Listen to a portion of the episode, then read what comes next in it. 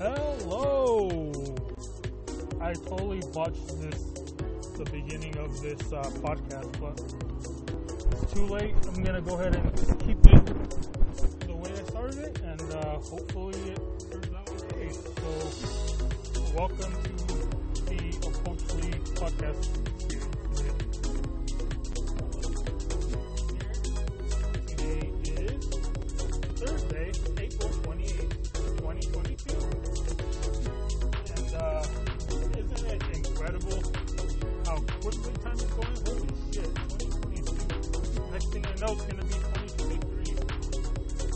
I haven't done one of these podcasts simply for the fact that I've been really busy working on content, working on my career, and just working on life in general. You know, getting my room cleaned up for Jordan Pearson. You know, shit like that. But man, what an incredible change. Like, it's just crazy how things can change from one week to another.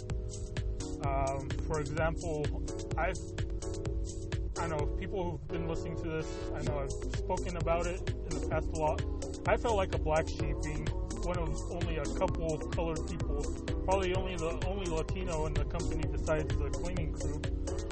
And it's been like that for several years, you know, and now our company was acquired by a minority, by another firm, you know, and they want to transform it into a minority company, which requires 51%, I don't know the exact percentage, but the majority has to be owned by and operated by minority groups. So that puts me in a prime position, being one of only a couple of Latinos.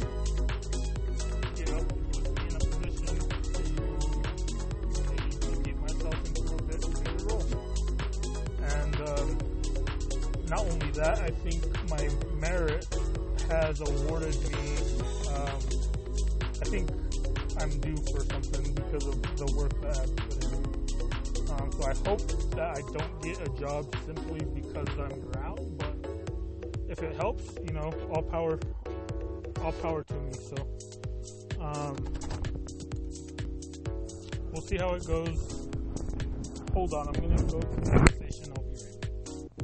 Alright fam, I'm back. Sorry about that. I just had to get some Red Bull, otherwise I will knock the fuck out as soon as I got home. And I would not be able to sleep.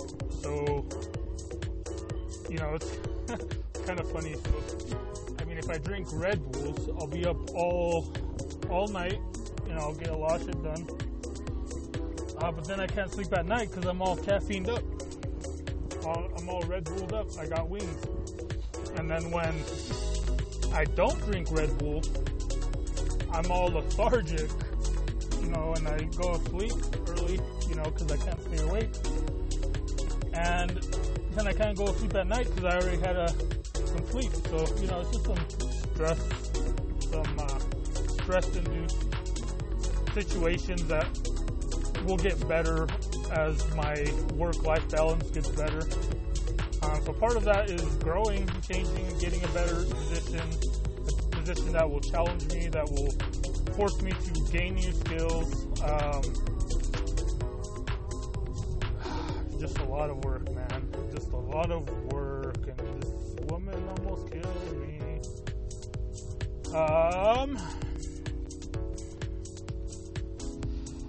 It's just fucking crazy. Just, you never know. You never know. You could be fucked over. You can be fucked up. You can have no future. You can have no... You know, you can have a lot of sympathy, or... I don't know. I don't know where I'm going with that, you know, but the point is that at the end of the day, you never know when your luck is going to change, so... best just to put your best foot forward and, you know, just trust in God. And sometimes God is going to put you in those positions where you least expect it. So, you know, I have no idea how I ended up at this company, how I'm still at this company despite all the bullshit I've been through. But here I am in a prime position to really elevate myself, elevate my life, And I don't know how I feel about it. I don't know how to feel scared, to feel happy, to feel angry. You know, there's so many things going on. Leaders stepping down, you know, people I thought I could count on to be mentors. But also people that, you know, really made my work-life balance healthy. And, you know, it's hard. It really is hard to decipher everything and figure out what's going to be best for me. But I think I'm in a good position, and I'm really happy about it. I've been really happy this last couple weeks, you know, despite all the chaos going around me. And it's not like the stress has gone away, but there's a little bit of hope, you know, and that's what's, you know, keeping me from quitting at this point. So just gotta try our best to see what happens. And, you know, I'm just, you know, I gotta be more proud of myself, more confident.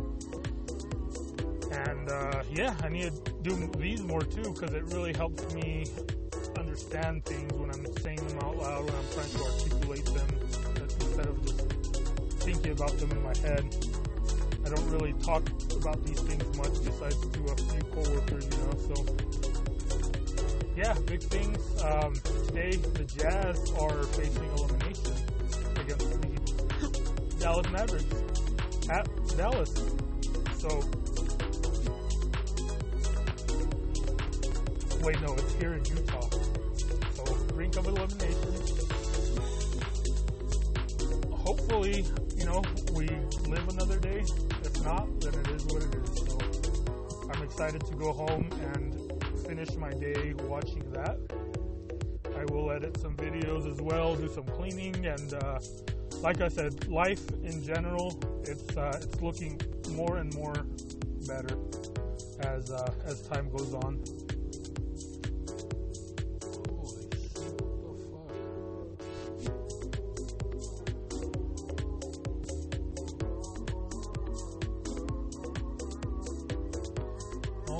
You idiot. This stupid guy jaywalked in a busy highway in the middle of rush hour, and this idiot lady in front of me decided to just stop in the middle of the highway. Of course, people went around us, you know, and if the kid would have just went, there goes his life, you know, so luckily it turned out well. But yeah, even someone could have hit me behind, you know, because we're on a green turning arrow light, so people are stupid, you know, even though you meant well. That could have been really bad timing. People are really stupid. And I don't know why it happens more often when I happen to be recording on the microphone. Like I've mentioned this before. You know, obviously, I do this podcast while I'm driving. It's one of the few times where I actually have free time. You know, so it's a way for me to utilize this free time to get some of my endeavors done. So, NBA Utah Jazz, man. If they lose, man, I'll be so disappointed, man. I quit watching the Jazz just because of how disappointing they were. You know, once D Will left, you know, once Gordon Hayward left, it just seemed to be getting progressively worse. And, you know, the funny thing is, when I stopped watching them altogether, just blacked it out of my life, the first year that I missed the NBA draft, the only year that I missed the NBA draft, just because of how upset I was with my team, they decided to draft Donovan Mitchell, who is a franchise transformational player. And, you know, I can't say I'm very emotionally invested as I have been in the past. And part of me is because I did not watch that draft, to be quite frank. And honestly, I never really thought Donovan Mitchell was loyal to Utah. You know, he got his bag now, so maybe that changes things. But I don't know. Anyways, root for the Jazz, the best team in the West. And thank you for catching the Hoshley podcast today. I love you guys, and catch you next time.